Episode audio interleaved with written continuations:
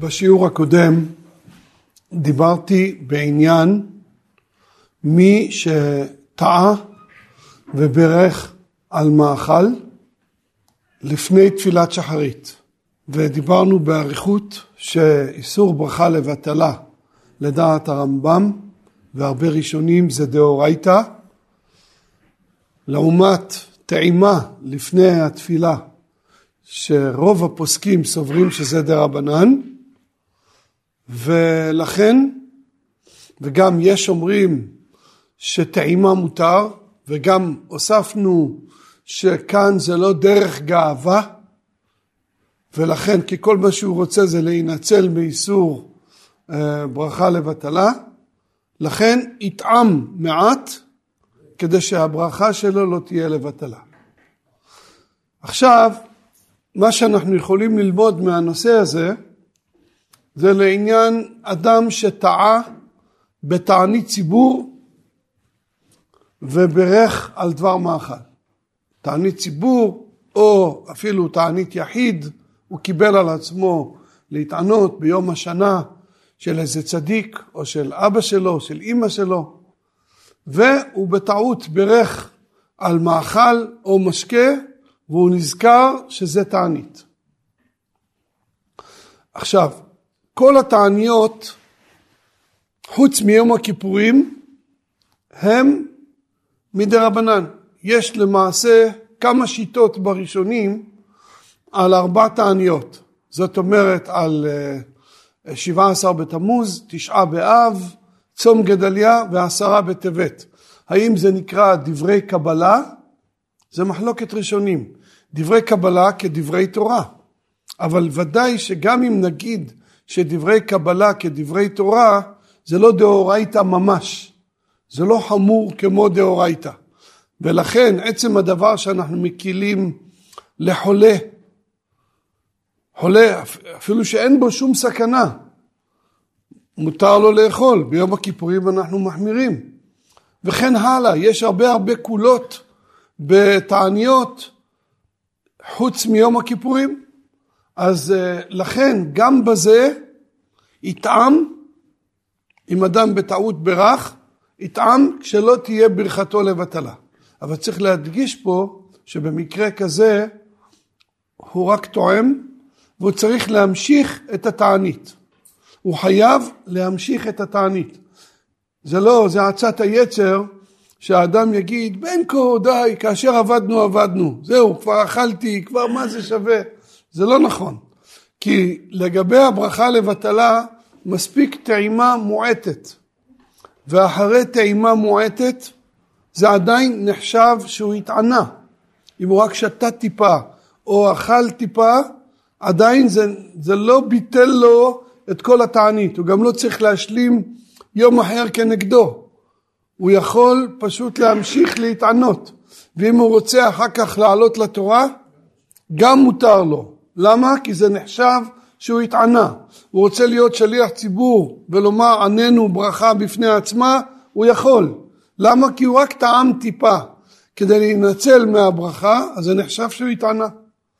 עכשיו דיברנו גם בשבוע שעבר שזה לא נחשב בגדר דבר איסור, שלא תקנו ברכה על דבר איסור, כן, כך פוסק השולחן ערוך בסימן קצ"ו, שמי שאוכל מאכל של איסור, לא מברך לא בתחילה ולא בסוף, כך נפסק בשולחן ערוך.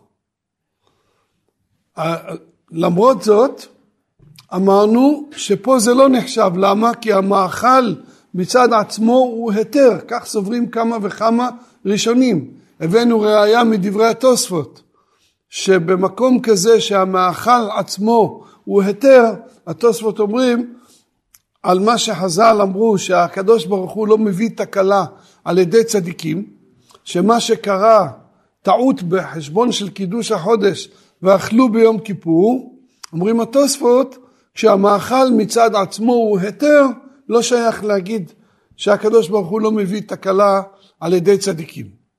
אז לכן, לאור הדברים הללו, גם בתענית ציבור, אדם שטעה וברך, שיטעם טיפה, כמו שאמרנו. עוד הלכה אנחנו יכולים ללמוד מזה. אנחנו אחרי בשר, אנחנו מחכים שש שעות. יש בזה הרבה פרטי דינים, אבל ככה המנהג של הספרדים, וגם הרוב ככל האשכנזים נוהגים כך. למרות שהרמה לא מחמיר בזה, אבל האחרונים כותבים שכל מי שיש בו ריח תורה, שיקפיד על זה. ורוב האשכנזים גם כן מקפידים על שש שעות. אדם למשל טעה, הוא אכל סעודה בשרית, ואחר כך הוא בטעות ברך על קפה וחלב, על גלידה. הוא חשב שהגלידה היא פרווה. ופתאום הוא בא, הוא ברך שהכל, ואומרים לו לא, זה לא פרווה, זה חלבי. אז עכשיו פה שוב אנחנו נכנסים לאותה שאלה. כאן זה יותר קל כי לכל הדעות זה דרבנן. זה דרבנן. לחכות שש שעות זה הרחקה של חכמים. התורה קבעה דרך בישול אסרת תורה. בשר וחלב דאורייתא זה רק כשהם התבשלו ביחד. רק כשהם התבשלו ביחד. אבל אם אדם למשל ייקח חתיכת בשר קר, נקניק קר, וימרח על זה שכבה של גבינה ויאכל. אז זה אסור בהחלט, אבל זה איסור דה רבנן. חכמים קבעו לעשות הרחקה, למה? כי הבשר בפני עצמו הוא היתר, והחלב הוא היתר, אז לכן חכמים עשו הרחקה. עד כדי כך שחכמים קבעו שאדם אסור לו לשבת לאכול עם חברו באותו שולחן, אחד אוכל בשר ואחד אוכל חלב. כי כל אחד בפני עצמו זה היתר, ואז יש חשש שהוא ייקח, אם זה בן אדם שהוא לא מכיר אותו, זר לו לגמרי, או בן אדם שהוא בריב איתו, הוא לא מדבר איתו. יש כאלו שמסוגלים ככה להגיע למצב שלא יכלו דברו לשלום, לא מדברים. כן, כמו יוסף ואחיו, ככה, קנאה לא מדברים. אז לא מדבר איתו, אז אה, אין חשש שמא הוא ייקח ממנו. הוא יתבע אותו למשפט, מה זה? גנב, יביא לו משטרה מיד, מה זה? אז פה במצב כזה שהם לא מכירים אחד את השני, אין בעיה. אבל אם הוא מכיר אותו, הוא חבר שלו, ידיד שלו, קרוב משפחה שלו, כל דרך שהיא, אז אסור להם לאכול על שולחן אחד בשר וחלב בלי לעשות היכר. אם למשל אדם בא עם גוי, הוא אוכל עם הגוי, והגוי אוכל נבלות וטרפות, גם לא צריך לעשות היכר. למה? אין שום חשש שהוא יטעה וייקח מהגוי.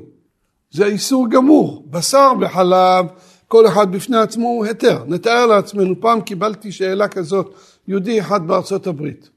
הוא, יש לו עסקים עם גויים. אז הוא קבע עם הגוי ללכת לאכול במסעדה צהריים. אז הם הולכים כמובן למסעדה כשרה. הולכים למסעדה כשרה, אז הגוי יום אחד אמר לו, לא רוצה לאכול כשר. אני רוצה לאכול אה, כל מיני, אני יודע, נבלות וטרפות אה, מאיזה מקום שהוא רוצה. זכותו, מותר לו לגוי. אז הוא אומר לו, הגוי, אני אעשה הזמנה ואני אביא, נביא את זה למשרד ונשב נאכל במשרד. עכשיו, הוא כמובן מזמין אוכל כשר למהדרין שמגיע עם חותם בתוך חותם, שהכל בסדר כמו שצריך. עכשיו, הם רוצים לשבת באותו שולחן. האם זה מותר או צריך לעשות היכר? אז הר"ן כותב שזה מותר. למה? פה לא צריך שום הרחקה. אין שום חשש שהיהודי יאכל משל הגוי. רק בבשר בחלב, ששניהם היתר, אז חכמים קבעו שצריך לעשות הרחקה. אז עכשיו, זאת אומרת שכל מה שאנחנו מחכים שש שעות, שאולי נשאר קצת בשר וכולי, זה גם במידה ונשאר בשר, אז זה הכל דרבנן. למה? כי זה לא דרך בישול. דרך בישול אסרה תורה. ודרך אגב, פה צריך לדעת שבבשר בחלב זה חמור יותר משאר איסורים לגבי הנושא הזה של דרך בישול אסרה תורה. אם למשל אחד הוא שף, שף, הוא מבשל. עכשיו הוא רוצה, הוא מבשל לגויים והם אה, אוכלים נבלות וטרפות. אין בעיה לבשל נבלות וטרפות. אבל אם אומרים לו, תוסיף על ה... תטגן את הבשר עם חמאה, או תעשה, איך קוראים לזה הגויים? צ'יזבורגר. בשר ועל זה תשים גבינה צהובה. ככה תעשה את זה, תצלה את זה ביחד. אז זה אסור לו לעשות. אפילו שהוא לא אוכל מזה ולא שום דבר, אין לו שום רשות לעשות דבר כזה, כי דרך בישול אסרה התורה. דרך בישול. כן? זה איסור, הוא עובר על איסור דאורייתא כי הוא בישל בשר וחלב. אז זה משהו אחר. אבל כשזה לא דרך בישול זה רק דרבנן. עכשיו גם פה שוב אנחנו לא יכולים להגיד שבין כה וכה לא תקנו ברכה על מאכל של איסור כי פה זה דרבנן. יש אומרים שאיסורי דרבנן זה איסור גברא, זה לא איסור חפצה, זה לא נקרא שהמאכל אסור. אז אפשר לדמות את זה יותר ליום צום, כן? גם יום צום, דרך אגב אפשר להוסיף גם את זה, כיוון שזה דרבנן, אז זה איסור גברא ולא חפצה. יש בנושא הזה, עם איסורי דרבנן, זה איסור גברא, זאת אומרת זה איסור על האדם, או שזה כאילו החפץ נאסר, יש בנושא הזה דיון ארוך בשו"ת יביע עומר. תשובה שהוא מפלפל בזה, מביא ראיות לכאן ולכאן, והמסקנה שלו שאיסורי דרבנן זה איסור גברא, זה לא איסור חפצה. חכמים אסרו על האדם, אבל החפץ ממילא מותר. לאור כל הדברים הללו, גם לגבי הנושא הזה, שאדם בטעות ברך, אז שיטעם קצת, שלא תהיה ברכה לבטלה, וזהו. כן? ואחר כך ימתין שש שעות, אחרי זה יכול לאכול אה, מאכלי חלב. זאת אומרת, בכל הדברים הללו, מה נשאר אבל שאסור? למשל ביום כיפור. יום כיפור. או אם אדם בירך על מאכל של איסור, נבלות וטרפות. הוא מקפיד על הכשר, שיהיה חלק. חלק למהדרין, כשר כמו שצריך. והנה הוא הלך לאיזה שמחה, והוא בירך על הבשר שהכל, ופתאום בא מישהו אומר לו זה לא, לא גלת. זה לא גלת, אז שיגיד ברוך שם כבוד מלכותו לעולם ועד, שלא יאכל. כאן זה מדובר על החפצה, על החפצה, והיום בשר לא חלק, הוא בוודאי לא חלק. זאת אומרת כך, מה אני מתכוון? פעם היה מצב שהבשר לא חלק, בהכשר כשרות של, של לא חלק, יש לך ספק, אולי זה כן חלק. למה?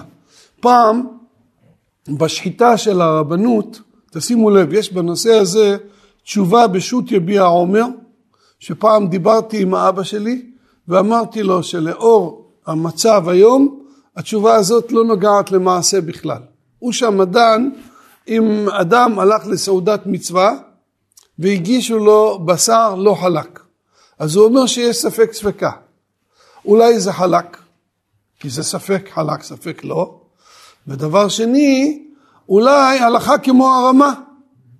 אולי הלכה כמו הרמה, אז הוא אומר, בסעודת מצווה אפשר להקל. היום זה לא שייך. למה? פעם הרבנות היו שולחים שוחטים לחוץ לארץ, היו שוחטים, וכמויות גדולות מאוד, חלק הם מגדירים אותו כשר וחלק לא כשר. עכשיו בתוך החלק שהוא כשר, חלק גדול מזה זה, זה חלק. הכל היה מעורבב ביחד. אחר כך התחיל רק לפני שלושים שנה בערך, הגאון הגדול מרן הרב אליהו בקשי דורון, שהוא היה הרב הראשי, ברגע שהוא נהיה הרב הראשי הוא לקח את הנושא הזה והוא דאג שבחוץ לארץ יתחילו לעשות בשר חלק. עד אז אברכים לא היו אוכלים בשר. הוא הלך ועשה את זה, ואז נהיה מצב שהם מחלקים את זה לשלוש. אחרי השחיטה עושים את כל הבדיקות שצריך, חלק הולך לטרף, חלק הולך לחלק בית יוסף, וחלק כשר. מחלקים את זה לשלוש. זאת אומרת, מה שלא חלק בית יוסף, זה, כשר. זה כשר. אז ממילא אין כאן שום ספק ספקה. רק ספק אחד, אם כמו הרמה או כמו מרן, אז זה לא שייך היום בכלל. אז זה משהו אחר. כן. עכשיו אני רוצה להמשיך לחזור לנושא שדיברנו לעניין אה, לאכול לפני התפילה. מכל הדברים שאמרנו שיש איסור ממש לאכול לפני התפילה ויש ראשונים שסוברים שזה איסור דאורייתא, לא תאכלו על הדם, זה לאו שבכללות וזה איסור דאורייתא, אנחנו יכולים ללמוד עוד דבר, מה הדין בשבת? מה הדין בשבת? האם מותר לשתות קפה בשבת לפני האוכל, לפני התפילה? אני קם בבוקר בשבת, האם מותר לשתות? לפי מה שאמרנו, זה יהיה מותר. למה? מכיוון שיש לנו דין, חכמים קבעו, אין קידוש אלא במקום סעודה. אם אתה לא אוכל סעודה, אדם שעשה קידוש, שמע קידוש. אם הוא שתה רביעית, אז הרביעית עצמה זה קידוש במקום סעודה. אבל אדם שמע קידוש, ואחר כך הוא לא אכל כלום, אז הוא לא יצא ידי חובה, הוא צריך לחזור ולעשות קידוש. לכן כשיש פה ברית בשבת, אני תמיד מודיע לאנשים שידעו שהם חייבים, שאני לא מוציא אותם, אני מברך על הכוס, אני אומר להם שאני לא מוציא אותם ידי חובת קידוש, שילכו ויעשו קידוש. למה? כי הם לא אוכלים פה. הם לא אוכלים פה, צריך שיהיה במקום של הסעודה. הם הולכים למקום אחר, יוצאים החוצה למקום אחר לאכול, אז מתחילים להיכנס לכל מיני ספקות, אז הם לא יוצאים ידי חובה, אולי הם לא יצאו ידי חובת קידוש, אז ממילא הם צריכים קידוש במקום סעודה. אז, אז לכן צריך לשים לב לזה, קידוש במקום סעודה. אם שתיתי בעצמי רביעית בקידוש של הבוקר, אז אפשר ודאי להקל, להגיד שזה נקרא קידוש במקום סעודה. אדם עשה קידוש, שתה רביעית שלמה של יין, הוא יצא ידי חובת קידוש. אבל אם לא, אם אדם יאכל למשל ירקות, ירקות זה לא מועיל לקידוש במקום סעודה. יאכל פירות, זה לא מועיל. צריך שיאכל כזית לכל הפחות של מזונות. יש דין, מה יהיה אם דעבד, אם אין לו, דיברנו על זה פעם באריכות. אבל לכתחילה ודאי צריך לאכול לפחות כזית, עוגה למשל, או לחם, כזית. אם לא, הוא צריך לחזור ולקדש. ולכן צריכים מאוד להיזהר, יש אנשים שבאים, יש איזה בר מצווה, חתונה, משהו כזה, עושים קידוש בבית הכנסת, לוקחים, תואמים איזה משהו קטן, והולכים הביתה. ואז אומרים, לא, עשיתי קידוש. לא, זה לא נכון. לא יצאת, הטעימה הזאת שטעמת הייתה באיסור. למה? כי אם אתה לא מתכוון לאכול כזית, אז זה לא בסדר, זה לא קידוש במקום סעודה. כן? אז אם כן, צריך קידוש במקום סעודה. לפי זה יוצא שלפני התפילה, כיוון שאסור לי לאכול, כיוון שאסור לי לאכול לפני התפילה, אז אני לא יכול לקיים דין קידוש במקום סעודה. אי אפשר לפני התפילה בשבת לקיים קידוש במקום סעודה. אז ממילא מותר לי לשתות. אני עוד לא, זאת אומרת שזו הסיבה שחובת קידוש לא חלה לפני תפילת שחרית מינימום. לפחות צריך להתפלל שחרית ורק אחר כך חלה חובת קידוש. למה? לפני שחרית חובת קידוש לא יכולה לחול כי אסור לי לאכול. כיוון שאני לא יכול לקיים את מצוות קידוש כהלכה כמו שצריך שיהיה קידוש במקום סעודה, חכמים הפקיעו את המצווה. חכמים הפקיעו, אומרים לא יצאת ידי חובת קידוש. כן? עד כדי כך, הכוח של חכמים להגיד קידוש חייב להיות דווקא במקום סעודה. רוב הפוסקים, כמעט כולם, סוברים שקידוש במקום סעודה זה חכמים. חכמים קבעו את זה. אז לכן, מכיוון שאתה לא יכול לקיים קידוש במקום סעודה, אז מה מותר לך? כמו כל יום. אתה יכול לקחת לשתות קפה בבוקר, קפה, תה, לפני תפילת שחרית בשבת. ואדרבה, זה טוב כדי שאדם לא יבוא, שלא יהיה תענית שעות ביום שבת, זה כדאי מאוד שאדם אה, ישתה משהו לפני שהוא הולך לבית הכנסת, כן? אז זה לגבי שבת. עכשיו, השאלה יכולה להתעורר לגבי נשים. וזו שאלה באמת שאלה קשה. התוספת שבת, יש ספר תוספת שבת שהיה לפני 300 שנה, והפרי מגדים, שניהם כותבים שלגבי אישה זה תלוי. אם היא מקפידה להתפלל שחרית, אז לא חל עליה חובת קידוש, היא כמו איש, היא תהיה כמו איש, לא חל עליה חובת קידוש עד אחרי שהיא תתפלל שחרית. אז ממילא מותר לה לשתות לפני התפילה. אבל יש כאן הערה גדולה מאוד בנושא הזה, זה בכלל לא פשוט. למה? האיסור שלא תאכלו על אדם, האם בכלל הוא שייך באישה? חז"ל קבעו שאסור לאדם לאכול לפני התפילה. האם אישה שייכת באיסור הזה? בפשטות לא. למה? הרי האישה חייבת רק בתפילה אחת ביום, והיא יכולה לבחור אם היא רוצה להתפלל שחרית כל יום, מנחה, ערבית, היא יכולה לעשות יום ככה ויום ככה. עכשיו, נניח שאישה החליטה שהיא מתפללת כל לילה, אין לה זמן בבוקר, אין לה זמן בצהריים, יש לה הרבה ילדים, היא מטפלת, מחכה שכולם ילכו לישון, היא מתפללת שמונה עשרה של ערבית. אז מה נגיד, שאסור לה לאכול כל היום? היא צריכה לצום כל יום עד שהיא לא תתפלל? לא, מותר לה לאכול. אז בעל כורחנו שעצם הדבר שהיא חייבת רק בתפילה אחת איזה שהיא רוצה, על כורחנו שהאיסור לא תאכלו על אדם לא שייך באישה. זאת אומרת שבבוקר היא רוצה להתפלל מנחה או ערבית, מותר לה לאכול בבוקר בלי, בלי, בלי תפילה. למרות שהיא עדיין לא התפללה, שאיסור לא תאכלו על אדם לא שייך באישה. עכשיו, אם נאמר כך, נעשה אחד ועוד אחד, מה התוצאה מזה? שבשבת בבוקר גם כן היא לא חייבת להתפלל שחרית דווקא, היא יכולה להתפלל מנחה. נכון שזה כדאי מאוד, אבא שלי תמיד היה אומר בבית לנשים, בשבת להתפלל כל התפילות. גם לגבי מוסף, יש לו תשובה ביביע עומר אם אישה חייבת במוסף או לא, אם מותר לה להתפלל, המסקנה שלו שמותר, הוא דן שמה, מוסף זה כנגד הקורבנות, אם אנשים היו חלק מהקורבנות או לא, אימא שלי הייתה מתפללת בשבת כל התפילות, ערבית, שחרית, מוסף, מנחה, כל התפילות היא הייתה מתפללת.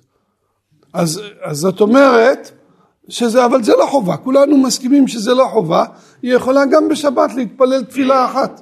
אז ממילא, אם זה כך, מותר לה לאכול כל יום לפני התפילה, אז גם בשבת מותר לה לאכול לפני התפילה.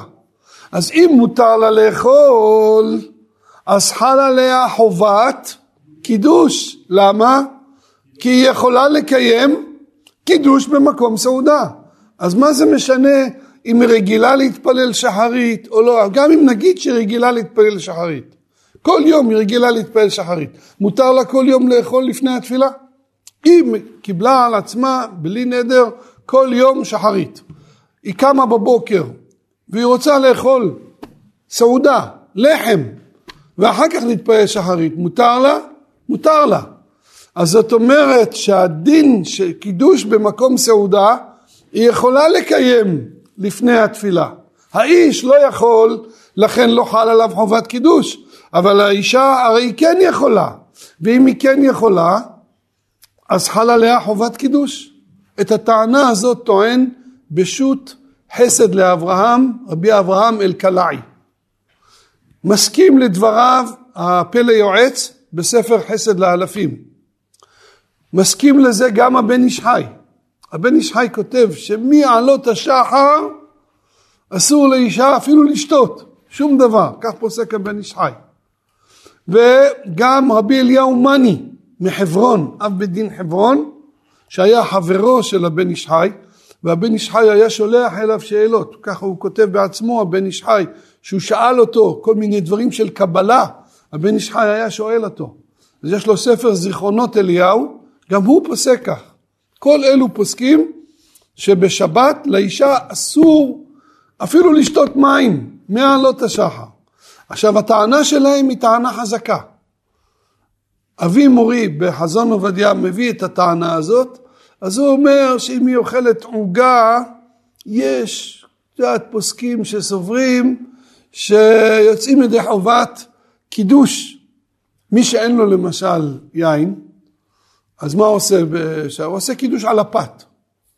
עכשיו בשבת בבוקר יש כאלו שאומרים שאפשר לצאת ידי חובה במזונות. זה תירוץ כמובן לא, לא מספיק, זה כאילו ליישב את המנהג. אבל התירוץ עצמו הוא לא תירוץ מספיק ליישב את זה שהאישה יכולה לאכול לכאורה בלי קידוש. אלא מה? שהמציאות מוכיחה שנשים נוהגות להקל בשבת כמו בחול, הן קמות בבוקר בשבת עד שהבעל חוזר מבית הכנסת, יעלה ויבוא ויגיע מאוחר, אז הן אוכלות עוגה, שותות קפה, בלי קידוש. ככה המנהג, ויש להם על מה שיסמוכו, זה מנהג ישראל. אבל אם ישאלו אותנו עצה טובה, אישה שיכולה, שתחכה לקידוש, שלא תטעם שום דבר עד הקידוש. מזה אנחנו יכולים להבין, לפעמים קורה שהבעל מגיע הביתה והאישה עוד לא התפללה. והיא אומרת לו, תחכה, אל תעשה קידוש, אני צריכה קודם להתפלל. כן? למה? כיוון שהיא רוצה שיחול עליה חובת קידוש. זה לא נכון. הוא יכול לעשות קידוש ושתתפלל אחר כך.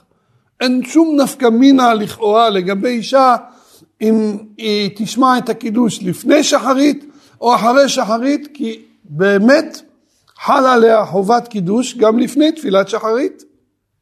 כן, חל עליה חובת קידוש. אז ממילא לפי זה, אז זה לא משנה אם היא רגילה להתפלל. אלא מה, אתם יכולים להגיד אולי שאם היא רגילה להתפלל שחרית, אז כאילו היא קיבלה עליה לא רק שחרית, אלא גם את הדין שלא לאכול לפני התפילה. מי אומר? מה זה קשור?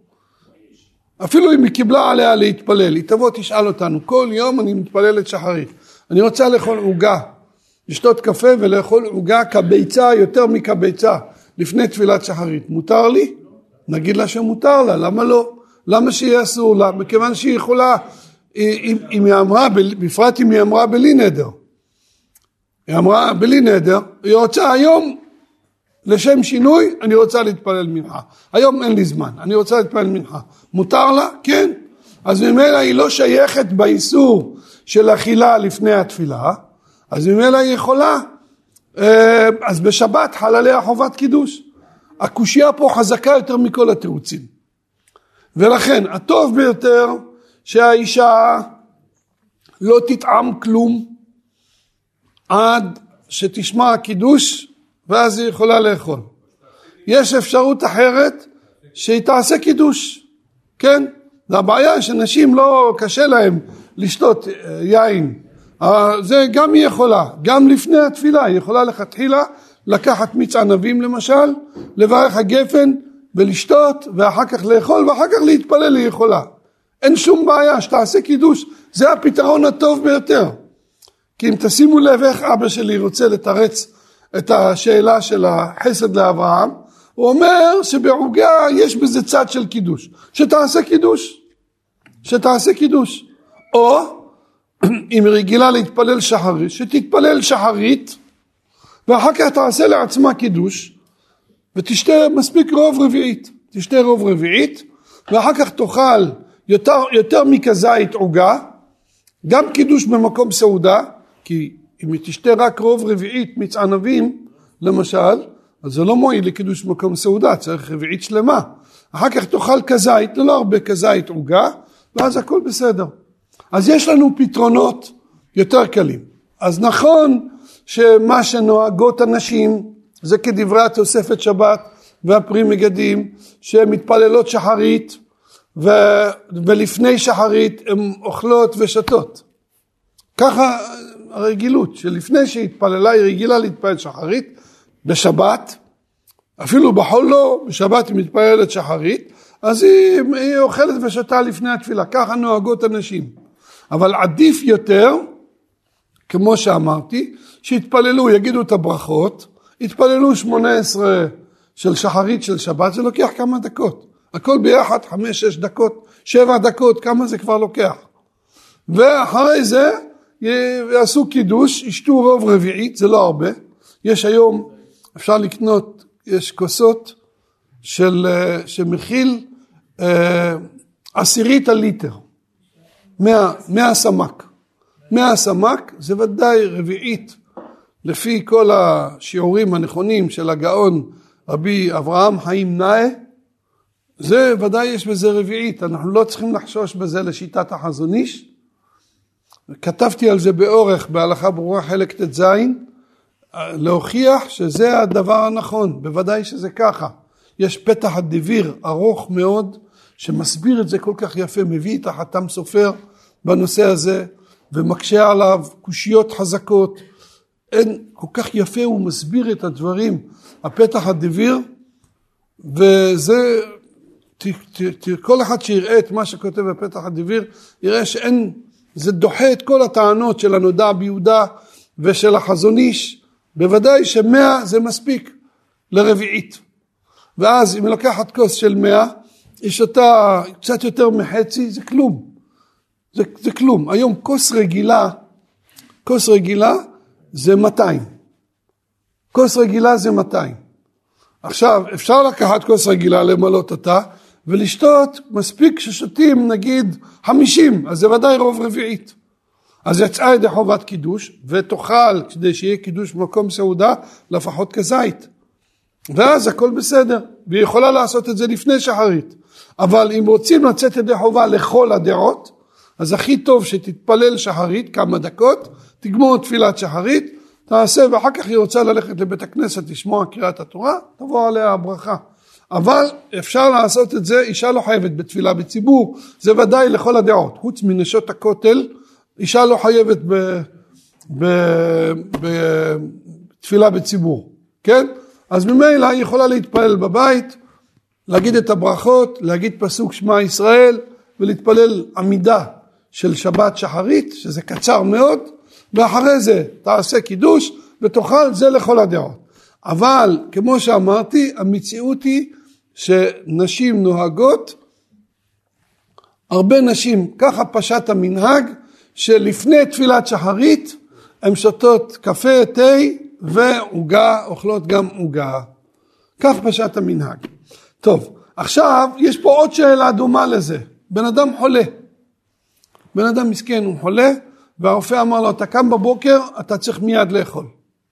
אתה חייב לאכול. עכשיו, האיש הזה, הוא חייב לאכול. כמובן, אני מדבר, זה מקרה לא מצוי. אני לא חושב שיש מקרה כזה שהרופא יגיד לבן אדם, קמת, אחרי, תוך כמה דקות אתה חייב לאכול. הוא יכול שעה לחכות, חצי שעה, הוא יכול להתפלל קודם. אם הוא יכול לחכות, אין לו שום היתר לאכול לפני שהוא יתפלל. הוא יגיד למשל, הוא קם בשעה שבע. הוא, בשבע הוא צריך לאכול, ובכל הסביבה שלו אין מניין. מתחילים בשמונה. יש מקומות בחוץ לארץ, גם בארץ, מקומות שאין הרבה מניינים. היום פה בהר נוף, יש לנו פה בחווה דעת, יש לנו נץ, יש לנו שבע, יש לנו שמונה, ויש לנו אפילו, אפילו תשע. כן, יש מניינים ברוך השם. אבל אדם גר במקום, הוא בשבע חייב בבוקר לאכול. ויש מניין בשמונה. הוא לא יכול לחכות. אז מה יעשה במקרה כזה? שיתפלל שחרית ביחיד. אין לו שום סיבה לעבור על איסור אכילה לפני התפילה בגלל תפילה בציבור. תפילה בציבור זה דבר חשוב, אבל זה לא כמו לאכול לפני התפילה. אם זה על חשבון זה, אם אין לו ברירה אלא לאכול מסיבה רפואית מוקדם, אז שיתפלל ביחיד. התפלל שחרית ביחיד. אני הייתי פעם באיזה מקום שהייתי בשבת בחוץ לארץ באיזה מקום ש... באתי לשם להתארח ולא ידעתי, והנה ביום שישי, כשבאתי לפני השבת, שאלתי מתי מתפללים. התברר לי שהמניין הכי מוקדם שיש שם בסביבה, סביבה של חסידים, זה אחרי זמן תפילה. היה לי עוגמת נפש, שרק אחר, מה זאת אומרת, אחרי זמן תפילה להתפלל? ככה כולם, כמה בתי כנסיות. ביקשתי מזה שאירח אותי לברר טוב, הוא אומר לי, ביררתי, אין, כולם, זה שעה ממש מאוחרת. אז התפללתי שחרית ביחיד. התפללתי שחרית ביחיד. ואז הלכתי אליהם, לחסידים, להתפלל, והם היו מעריכים, ומוסף היה אחרי שבע שעות. אז הלכתי לצד והתפללתי מוסף, כמו שכתוב שהראש היה עושה ביום כיפור. אז ככה, כמו יום כיפור זה היה, התפללתי מוסף ביחיד גם, לא היה ברירה. עד שהם קראו בתורה, ועד שהם עושים מי שברך, ועד שהכל, זה ככה. ואז אחר כך דיברתי עם האדמו"ר שלהם, שהוא אדם גדול בתורה, אמרתי לו, מה זה צריך להיות? למה אתם עושים ככה? אז הוא אמר לי, ככה נהגנו, ככה נהגו אבותינו ואבות אבותינו. אני לא יודע, זה לא... ש... שיראו לי פוסק אחד שיגיד שזה מותר לעשות את הדברים הללו ממש לכתחילה, בצורה כזאת, לכתחילה. אז אני התפללתי ביחיד. אז ממילא אני אומר, אני חוזר לנושא שלנו. אדם חולה, שהוא לא יכול לחכות עד שיהיה תפילה בציבור, אין לו מניין אחר, או שהוא חולה שהוא לא יכול ללכת לבית הכנסת, אז מה, ש... מה יעשה? יתפלל שחרית. אבל יש מקרה, מקרה קיצוני, זה מקרה נדיר, שהוא לא יכול לחכות בכלל. הרופא אמר לו, אתה קם בבוקר, אני לא יודע כמה, זה יהיה אחד מאלף, יכול להיות דבר כזה. הרופא אמר לו, אסור לך, אתה צריך מיד לאכול. השאלה היא מה יעשה בשבת. אז יש בזה מחלוקת האחרונים. הספר פרי הארץ, שהיה רבו של החידה, הוא כותב, חל עליו חובת קידוש. הוא חייב לעשות קידוש לפני שהוא אוכל, כיוון שמותר לו לאכול, כי זה לא גאווה, החולה מותר לו לאכול, אז ממילא, או למשל נתאר לעצמנו מישהו מסכן, לא, לא היה לו אוכל בליל שבת. שום דבר, לא הרגיש טוב, לא אכל, לא שתה, לא עשה קידוש, שום דבר בליל שבת. בשבת בבוקר הוא מרגיש יותר טוב ועכשיו הוא יכול לעשות קידוש. מצד אחד, אבל הוא עוד לא התפלל לשחרית. אבל הוא לא יכול לחכות. כי גם להתפלל הוא לא יכול. למה? כי הוא כל כך רעב שהוא לא אכל כלום אתמול בלילה, הוא לא יכול, הוא לא יכול להתרכז בתפילה. דעתו לא מיושבת עליו, הוא אחרי תענית. הוא חלש והוא רוצה לאכול ואחר כך להתפלל. אז כאן, לפי הפרי הארץ, הוא חייב לעשות קידוש. יש חלקים. יש אומרים שאפילו אם תאמר שהאישה חייבת בקידוש, פה לא. למה? כי זה איש. איש. כיוון שכל שאר האנשים חלה עליהם חובת קידוש רק אחרי שחרית, אז אנחנו לא מחלקים. ויש עוד טענה, איך הוא ישתה יין לפני שהוא מתפלל, אחר כך יהיה אסור לו להתפלל. אבל זה לא כל כך טענה. זה לא כל כך טענה. כן, הנה אנחנו רואים ביום הכיפורים יש כאלה שסוברים שצריך לעשות קידוש לחולה. אז אנחנו רואים שלא חששו כל כך לזה. זה לא כל כך טענה, בפרט אם הוא שותה מיץ ענבים, והוא לא שותה הרבה, הוא ישתה רק רוב רביעית. רוב רביעית זה לא מעכב את התפילה ואין שום בעיה. אפילו יין, רוב רביעית זה לא מעכב את התפילה. רק רביעית הוא בגדר שתוי. יכול לשתות רק רוב רביעית. אז לכן יש פה מחלוקת, האם החולה יקדש או לא יקדש. להלכה יש פטנט, פתרון הכי טוב. את הפתרון הזה כותב הגאון הרב שלמה זלמן אוירבך. וגם אבא שלי מסכים עם הפתרון הזה. הרופא אמר לו לאכול לפני התפילה. הוא חייב מיד שהוא קם, הוא חייב לאכול. הרופא אמר לו מה לאכול? לפעמים כן, אבל שישאל את הרופא. לפעמים הוא יכול לאכול פירות וירקות. פירות וירקות לרוב הפוסקים לא יוצאים בזה ידי חובת קידוש במקום, במקום סעודה. אז ממילא אם הוא אוכל פירות וירקות בלבד, אז לא חל עליו חובת קידוש.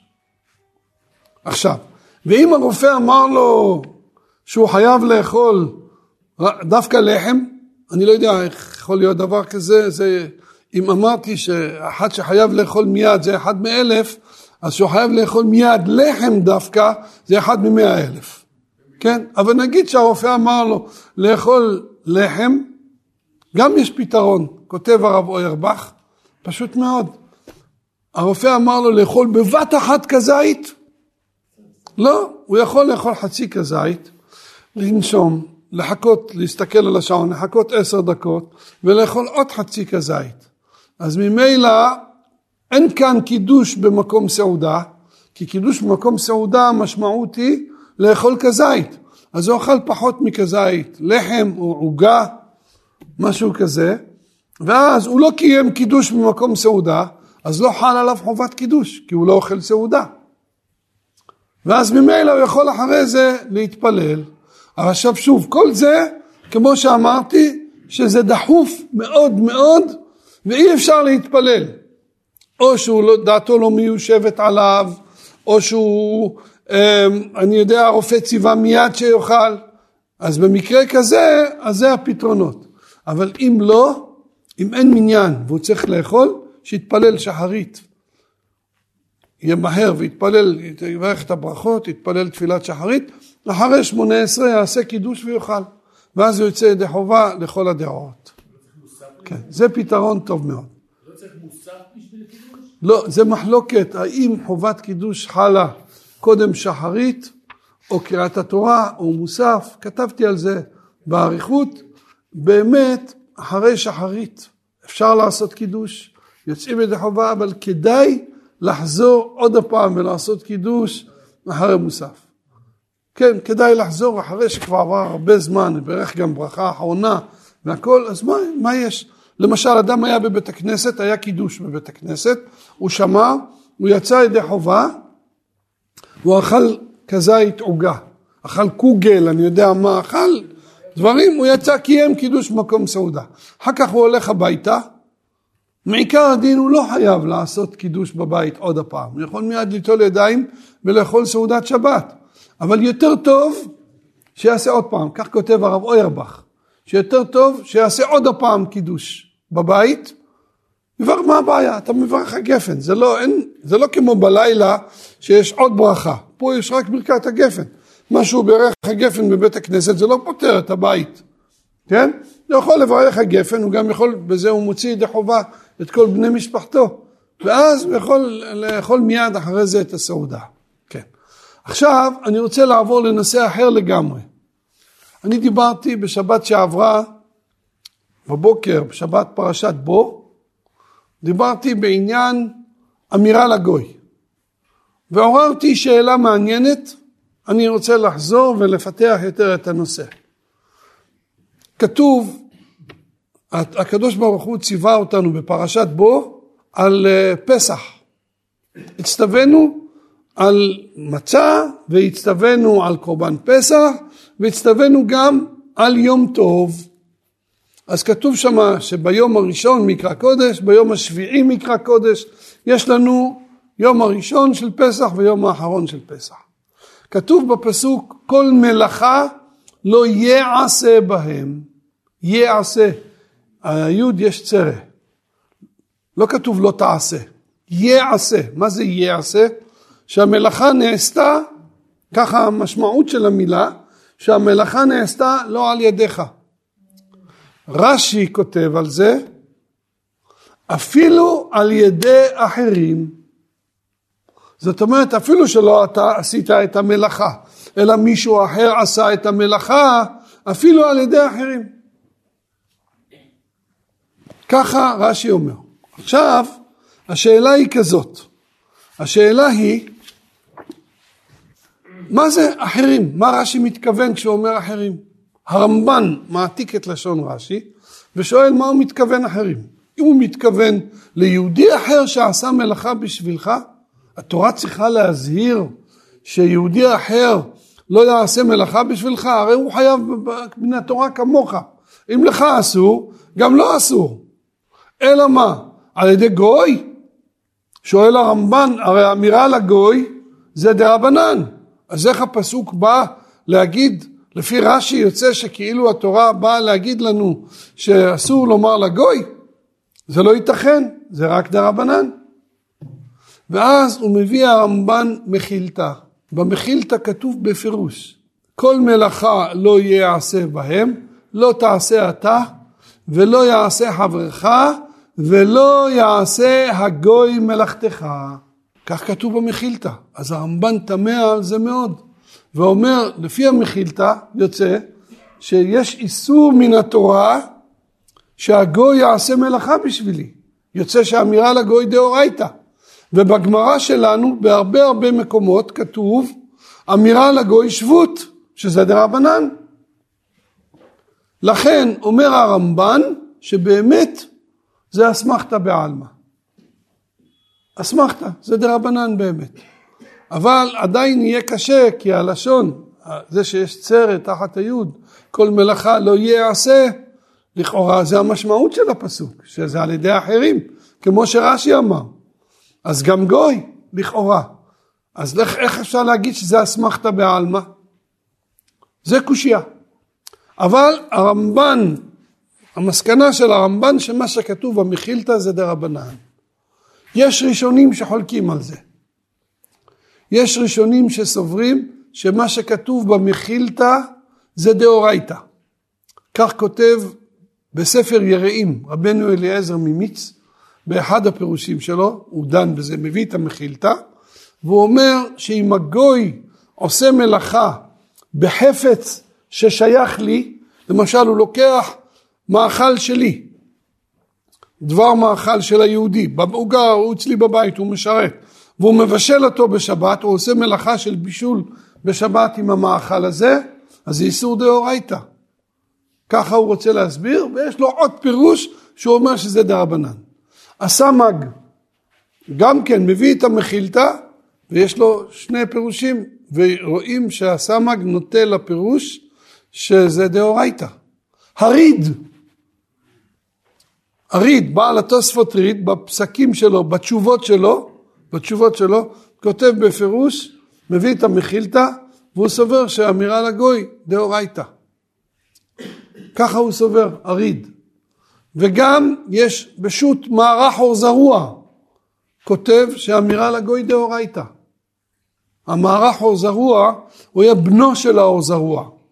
רבנו חיים אור זרוע, קראו לו ככה, לכבוד האבא שלו חיבר ספר שקראו לזה אור זרוע, רבנו יצחק מווינה, זה היה האור זרוע, שכתב ספר ענק. מי שמכיר את הספר אור זרוע זה ספר ענק, על חלק ממסכתות הש"ס ופסקים. פסקים, יש לו למשל לכל אורך מסכת שבת, ספר ענק. והספר הזה היה בידי אה, הקדמונים.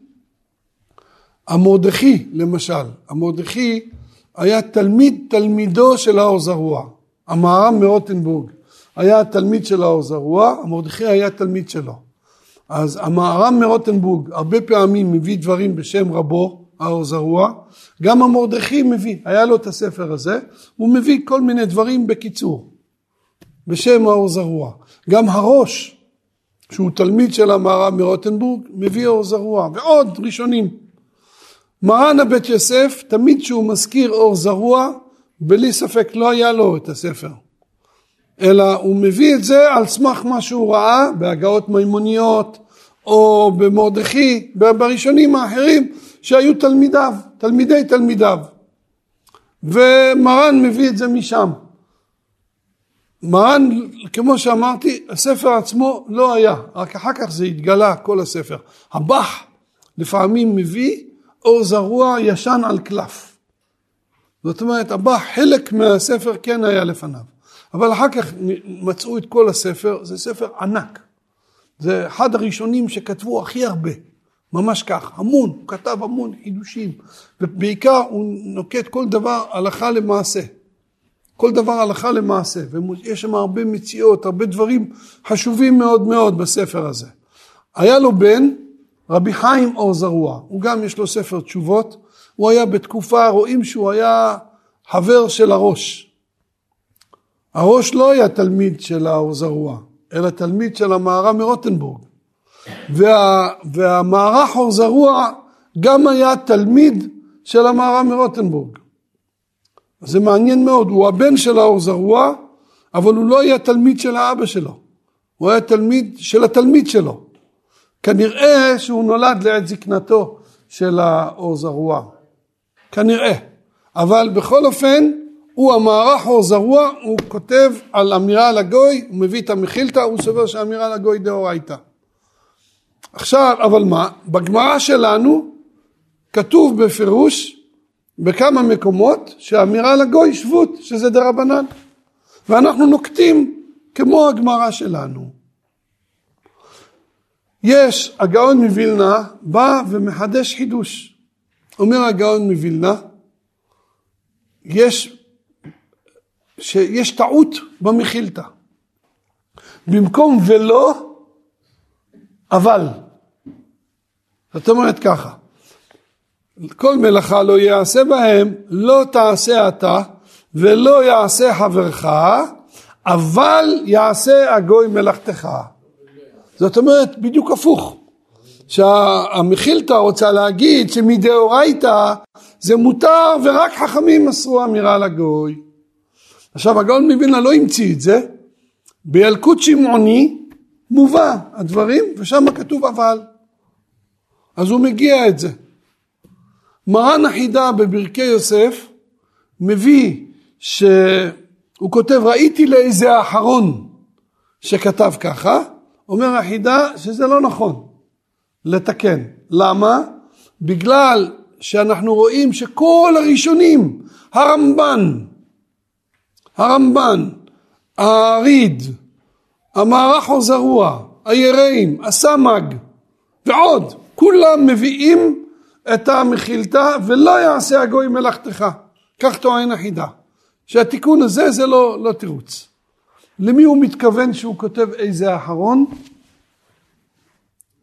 אני לא, לא יודע למי הוא התכוון. איזה אחרון. החידה היה ענף גדול והיה מזכיר כל דבר בשם אומרו בכבוד גדול.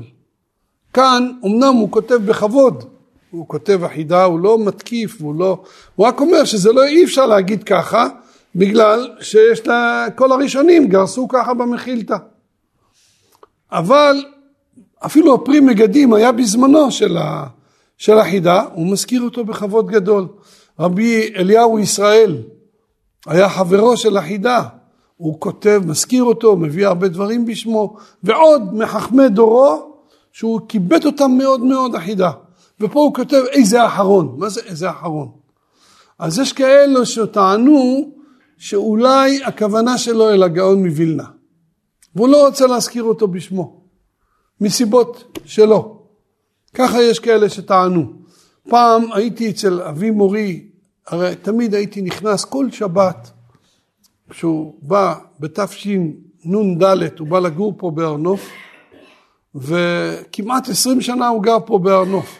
אז לא, כל פעם לא היה שבת שאני פה ולא הייתי נכנס אליו אחרי התפילה בליל שבת לנשק את היד, זה דבר חשוב מאוד, לנשק את היד לאבא ולהגיד לו שבת שלום. אבל מכיוון שהייתי בשנים הראשונות, הרי עשר שנים הוא היה בא לפה, הוא היה דורש פה, ואחרי זה הייתי מלווה אותו, אנחנו שכנים כל השנים, הייתי מלווה אותו עד הבית, מנשק את היד, שבת שלום. אבל אחר כך כשהוא כבר לא יכול היה לבוא לפה, אז הייתי בא, הוא כבר היה בדרך כלל באמצע האוכל.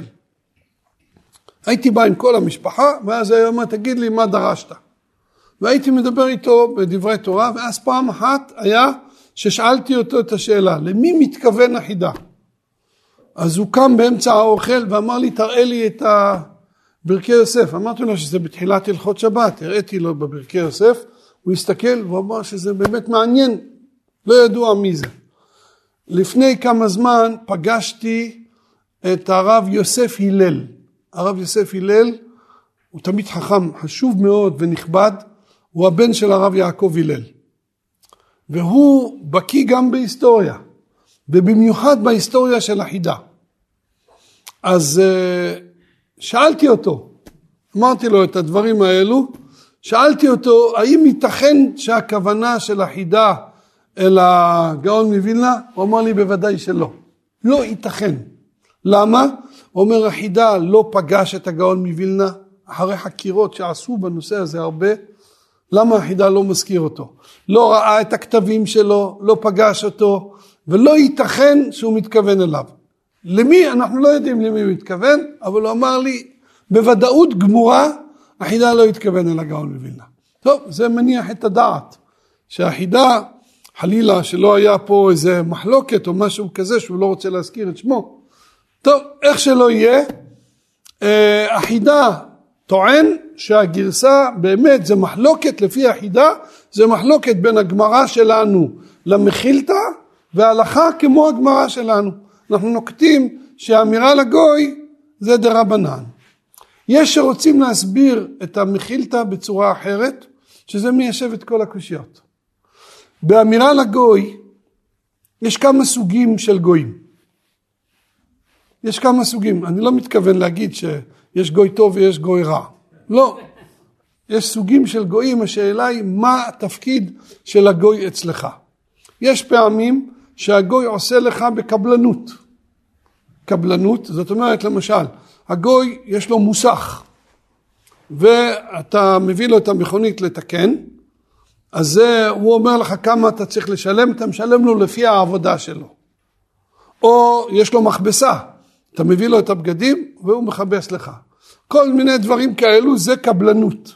קבלנות זה יותר קל. בקבלנות יהיה מותר, אם הגוי עשה בשבת, צריך שיהיה שלושה תנאים. א', שלא תגיד לו לעשות בשבת, ב', שהוא לא יעשה את זה אה, ברשותך, יעשה את זה אצלו, ודבר שלישי, שתקבע איתו מראש את התשלום. או שהוא בטוח בזה שאתה תיתן לו כסף, אם לא, תגיד לו מראש כמה זה עולה, תסכם איתו על התשלום. קצץ, סכום, ברשותו של הישראל, כן? שלא יהיה ברשותו של הישראל, זאת אומרת ברשותו של הגוי, והעיקר, הדבר הכי הכי חשוב, שהוא לא יהיה, לא תגיד לו לעשות בשבת. להגיד לו לעשות בשבת אסור. עכשיו, יש סוג אחר של אמירה לגוי, כשהגוי הוא שכיר שלך. זה החמור ביותר. זאת אומרת, או שהוא עובד לפי ימים, לפי שעות, לפי שבועות, לפי חודשים, מקבל משכורת. זאת אומרת, זה לא משנה כמה הוא יעבוד, נגיד קבעת איתו שלושת אלפים שקל לחודש. מספיק לו, שלושת אלפים, לא צריך יותר. שלושת אלפים שקל, והוא לפעמים יש יום אחד שהוא עובד יותר, פחות, פה הוא נקרא שכיר שלך. השכיר זה חמור הרבה יותר, זה לא נקרא הדתא דנפשי. עכשיו, יש אחרונים שהביאו את המחילתא, יש שו"ת בית יצחק, שו"ת אגודת אזוב. כמה אחדים, הם באים ומסבירים את המחילתא, הם אומרים ככה, יש מחנה אפרים, ספר מחנה אפרים, רבי אפרים נבון, היה לפני יותר משלוש מאות שנה, היה גאון גדול. גאון גדול שהספרים שלו זה בעיקר על חושן משפט. והוא שם כותב שאם יש לך פועל גוי, עכשיו אתה צריך לעשות מעקה. אתה לא יודע לעשות מעקה, הערבי יודע לעשות מעקה. עכשיו, אם הוא שכיר שלך, שכיר יום, הוא בא לעשות את המעקה, אתה יכול לברך בשם ומלכות. למה? יד פועל כיד בעל הבית. כך אומר המחנה אפרים. השער המלך חולק עליו. השער המלך אומר לא, אין דבר כזה. למרות שהוא שכיר שלך, לגבי דבר כזה, לגבי מצווה, אתה לא יכול להגיד יד פועל כיד בעל הבית. וגם אחיקרי לב מביא את המחנה אפרים ודוחה אותו, מעריך לדחות אותו. ביביע עומר בכמה מקומות מביא את המחלוקת הזאת ומעריך בזה, מסביר, מביא ראיות לפה ולשם. שאלה גדולה, האם שכיר אומרים יד פועל כיד בעל הבית או לא. אני פעם עשיתי מעקה בבית, זאת אומרת, באו הפועלים, לא אני, הפועלים, באו ועשו, והם היו שכירים של הקבלן. שכירים שהם מקבלים משכורת, זה לא לפי העבודה אלא משכורת. להפך, הם מקבלים כל יום, ממש שכיר יום. אז הוא שאל אותי, הקבלן היה יהודי ירא שמיים, שאל אותי מה עם הברכה? אז מה שעשיתי, בשארית כוחותיי, ככה בכוחותיי הדלים, עזרתי להם לשים את המעקה, להניח אותו, ואז אני יכולתי לברך ושמתי קצת ככה מלט, ככה שיהיה מצב שאני עושה בעצמי. למה? כי זה, אם לא, זה מחלוקת אם אפשר לברך או לא. כן? אז עכשיו יש כאלה שאומרים שהמחילתא שאומרת שאמירה לגוי דאורייתא היא מתכוונת בשכיר יום. גוי שהוא שכיר יום, יד פועל כיד בעל הבית, אז ממילא פה זה יהיה דאורייתא, בשכיר יום. קודם כל, אנחנו לא ראינו חילוק בדברי חז"ל בזה, אמירה לגוי שבות, לא מצינו חילוק כזה, חילוק יש, קבלנות, לא קבלנות, אמירה לא, אבל לא מצינו שזה יהיה להחשיב את זה כדאורייתא בגמרא שלנו. המהר"ם שיק טוען, קודם כל יש חולקים, אמרתי לכם שהשער המלך והחיקרי לב חולקים על המחנה אפרים, אבל בא, בא המהר"ם שיק ואומר שגם לפי המחנה אפרים זה לא קשור למלאכות שבת. במלאכה שאתה עושה בה את המצווה, בזה אומר המחנה אפרים יד פועל כיד בעל הבית. אבל פעולה של גוי שתתייחס אליך, אפילו שהוא שכיר שלך, שתתייחס אליך, זה לא שייך להגיד פה יד פועל כיד בעל הבית, שגם המחנה אפרים יודע בדבר הזה. זה טענה של המערמשיק. לכן, טוב, זה עוד, יש מקום לדון בנושא הזה. איך שלא יהיה, צריך לדעת שאמירה לגוי, כל אחד שידע שאמירה לגוי זה לא דבר קל. אנשים לפעמים, זה דבר שצריך להזהיר על זה. אנשים מזלזלים בנושא של אמירה לגוי. נחבא החשמל, יאללה, מזמינים גוי. כל דבר. יש היום בחוץ לארץ זה מאוד מצוי, אבל גם בארץ היום הגויים מצויים. יש היום פיליפינים, יש כל מיני אה, עובדים זרים שנמצאים בכל מקום. יש אה, אה, ליד הבית שלי, יש איזה גויות, שכל פעם שבאים הן באות וזה לוקחים 50 שקל. אחרי שבת מביאים להם 50 שקל. והם לא, לא מרשים, זה שמחזיק אותם לא מרשה לשלם יותר. כי אחר כך התחיל להיות תחרות, ואחר כך הם התעצלו, לא רק אם תיתן יותר, אז 50 שקל כל פעם, ואתה קורא להם, הם באים, אתה לא צריך להסביר, אתה רק אומר להם מה הבעיה, והם לבד מטפלים, אתה לא צריך אמירה לגוי, כאילו הוא עושה לבדו בלי שתאמר לו. עכשיו צריך לדעת שזה גם כן אסור, חז"ל אסרו הנאה ממלאכת גוי. החוסר ידיעה בנושא הזה הוא משווע. רואים כל פעם, אה, מביאים גוי, מביאים גוי, לך נביא גוי, נביא גוי. זה לא פשוט בכלל, יש בזה הרבה הרבה פרטים, הרבה הרבה הלכות, זה בכלל לא פשוט. אלא מה, ממה זה נובע? אני חושב שזה נובע מזה שבמזרח אירופה היה קר מאוד בחורף. פעם לא היה חשמל. אז איך היו מחממים את הבית? היה להם תנור עם ערובה, שהיו שמים שם עצים. עכשיו החורף מתחיל השבת מתחילה מוקדם, בארבע אחרי צהריים, עשר בלילה נגמר העצים. עד הבוקר כולם ימותו מקור. וזה חולי, ודאי שזה חולי. הכל חולים אצל צינה. אז uh, פה באמירה לגוי במקום חולי, גמרא בשבת קכ"ט אומרת שמותר. כך נפסק בשולחן ערוך, סימן שכ"ח, סעיף י"ז, שמותר לומר לגוי גם חולי שאין בו סכנה. חולה, מותר. עכשיו ממילא הם היו מכירים לומר לגוי שיבוא ויביא עצים, ישים את העצים ויבעיר את האש, אפילו שהוא עושה מלאכה דאורייתא, הוא גוי, ובגלל מקום חולי מותר. עכשיו ממילא ככה נהיה הדבר כזה שאנשים שוכרים את הגוי שיבוא בלילה והם לא אומרים לו כלום. אז מזה יצא מצב כזה שאנשים חושבים שאני לא אמרתי לו הוא עשה לבדו שזה מותר, אבל זה גמרא מפורשת, משנה בשבת קכ"ב, שגוי שהדליק את הנר לצורך ישראל אסור, בפירוש אתה רואה שאפילו שלא אמר כלום, לא אמרת לו כלום, זה אסור, וזה גמרא במסכת ביצה כ"ד עמוד ב', הגמרא שם אומרת אפילו בדרבנן, זו שאלה איך להסביר שם את הגמרא, כמעט כל הראשונים לומדים שאפילו דרבנן הגוי, הגוי עושה בשבילך בלי שאמרת לו, גם כן אסור ליהנות מזה עד מוצאי שבת. ובמוצאי שבת, לא, בכדי שיעשו, זאת אומרת כמה זמן, למשל הגוי הביא לך משהו מחוץ לתחום, הוא גר מרחק שעה, הוא הלך, בא ברגל שעה והביא לך את זה. אז אתה צריך לחכות שעה אחרי צאת שבת. הוא בישל לך. כמה זמן לקח לו לבשל את האוכל? לקח לבשל שעה? כמובן זה דבר שאין בו חשש של בישולי גויים, כמו נגיד ירקות שנאכלים כמות שהם חיים.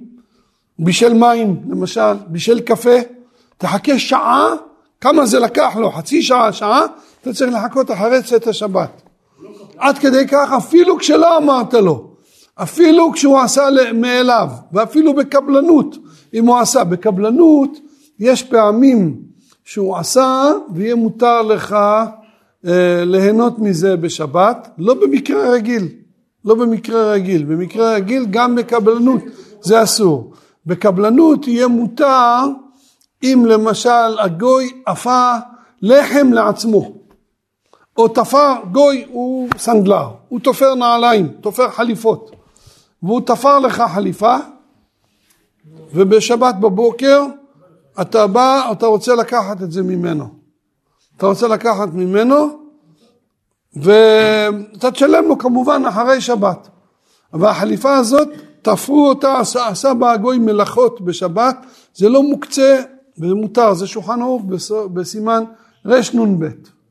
זה שולחן ערוך. אבל בדרך כלל, בדרך כלל גם קבלנות. גם קבלנות, גוי בא, הוא לא עובד אצלך, הוא בא והביא לך פירות מחוץ לתחום, הוא לא כתב אותם בשבת. הוא לא כתב אותם בשבת, אם כתב אותם בשבת בכל דבר, בכל מצב זה יהיה אסור, אפילו נשר מאליו מהאילן, אסור, שמא יעלה ויקטוף. אבל נגיד גוי, אתה יודע שהוא יש לו פירות שלא כתב, כתב אותם לפני שבת, והוא בא בליל שבת לבית שלך והביא לך. אסור לך, כל הבעיה זה רק תחומין, שהוא בא מחוץ לתחום, אסור לך לאכול את זה.